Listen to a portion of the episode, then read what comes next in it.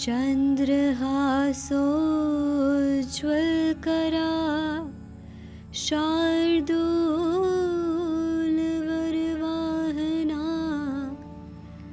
कात्यायनी शुभं दद्यात्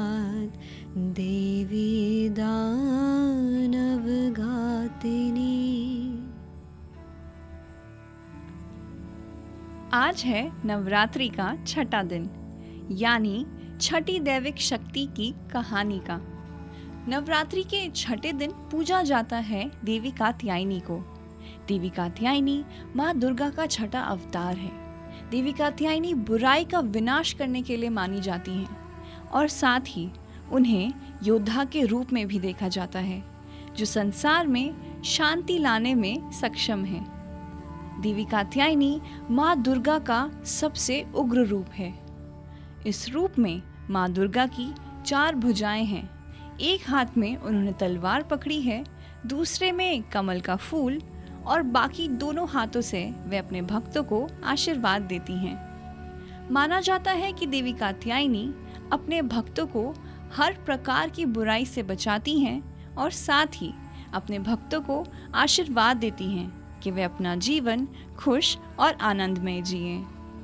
देवी कात्यायनी की कहानी शुरू होती है ऋषि कात्यायन से।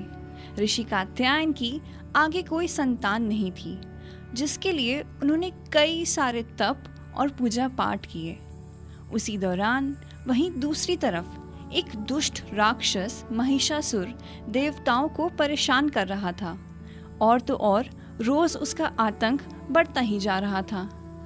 इन सबसे परेशान सभी देवतागण भगवान विष्णु के पास पहुँचे कि कैसे वो सब महिषासुर से छुटकारा पा सकते हैं। और फिर भगवान विष्णु के कहने पर भगवान शिव और भगवान ब्रह्मा भी भगवान विष्णु के साथ शामिल हो गए। उसके बाद त्रिदेव ने मिलके एक ज्वाला उत्पन्न की, जिसने देवी कात्यायनी का रूप धारण किया। देवी कात्यायनी का जन्म ही महिषासुर का वध करने के लिए हुआ था, जिसके लिए उन्हें सभी देवताओं ने कई सारे अस्त्रों का आशीर्वाद भी दिया था। जैसे भगवान शिव ने उन्हें त्रिशूल प्रदान किया था, भगवान विष्णु ने सुदर्शन चक्र, भगवान वरुणा ने शंख, अग्निदेव ने भाला, वायुदेव ने धनुष, भगवान सूर्य ने तरकश, इंद्र ने वज्रपात, कुबेर ने गदा ब्रह्मा ने माला और पानी का बर्तन, कला ने दी एक तलवार और कवच। विश्वकर्मा ने युद्ध लड़ने वाली कुल्हाड़ी। और भी कई सारे अस्त्रों और शस्त्रों के साथ उन्हें आशीर्वाद दिया गया था। और साथ ही उनकी सवारी है सिंह। और फिर उसके बाद माँ दुर्गा ने ऋषि कात्यायन की बेटी के रूप में जन्म लिया, जिससे उनका नाम पड़ा देवी कात्यायनी। देवी कात्यायनी का जन्म असुरों का नाश करने के लिए हुआ था और उन्होंने एक योद्धा के रूप में जन्म लिया था। देवी कात्यायनी बड़े होकर बहुत ही खूबसूरत और शक्तिशाली बनी।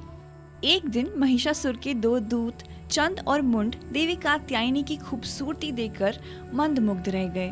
उसके बाद वे भागकर महिषासुर के पास गए और उनको देवी कात्यायनी की खूबसूरती के बारे में बताने लगे।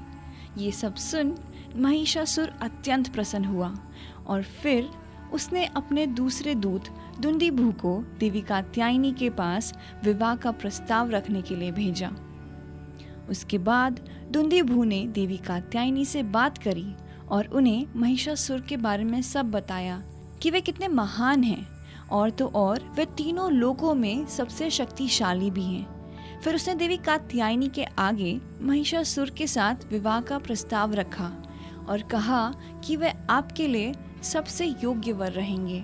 देवी कात्यायनी मुस्कुराकर बोली कि हमारे परिवार की परंपरा के अनुसार महिषासुर को पहले मुझे युद्ध में हराना होगा, तभी वह उनसे विवाह कर सकती हैं। इसके बाद दुंदी भू ने ये सब जाके महिषासुर को बताया, जिसके लिए महिषासुर मान गया। और फिर शुरू हुई युद्ध की तैयारी। अगर बात करें महिषासुर की तो वह एक बहुत ताकतवर असुर था।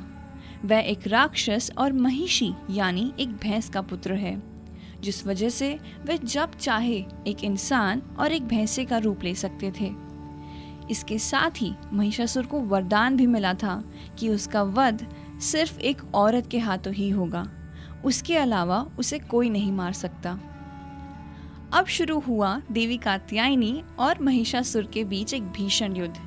देवी कात्यायनी ने महिषासुर की सेना के सारे दानवों का खात्मा कर दिया था।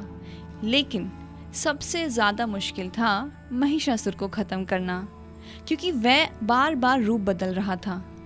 लेकिन जब महिषासुर भैंस के रूप में था, तब देवी कात्यायनी ने बड़ी चालाकी से महिषासुर के ऊपर बैठ गई।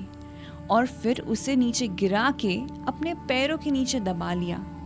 फिर अपने त्रिशूल से उसकी गर्दन को उसके धड़ से अलग कर दिया। और इसी तरह देवी कात्यायनी जो माँ दुर्गा का अवतार है, उन्होंने महिषासुर का वध किया, जिसे हम बुराई पर अच्छाई की जीत के तौर पे दुर्गा पूजा के दिन मनाते हैं। देवी कात्यायनी को महिषासुर मर्दनी के नाम से भी जाना जाता है। और साथ ही वह बुद्धिमता और शांति का प्रतीक भी मानी जाती है। कहा जाता है कि देवी कात्यायनी की पूजा अर्चना करने से भक्त अपने पापों को धो सकते हैं और साथ ही उनसे प्रेरणा लेते हैं कि वो भी देवी कात्यायनी की तरह अपने जीवन और संसार से सभी नकारात्मक शक्तियों को दूर कर सकें। ये कहानी तो थी देवी कात्यायनी की। पर नवरात्रि की कहानियों का सिलसिला अभी रुकेगा नहीं। हम कल फिर लौटेंगे एक और दैविक शक्ति की कहानी के साथ। कहानी देवी काल रात्रि की। तब तक के लिए आप सभी को ब्रांड पॉडकास्टर्स की ओर से एक बार फिर नवरात्रि की हार्दिक शुभकामनाएँ।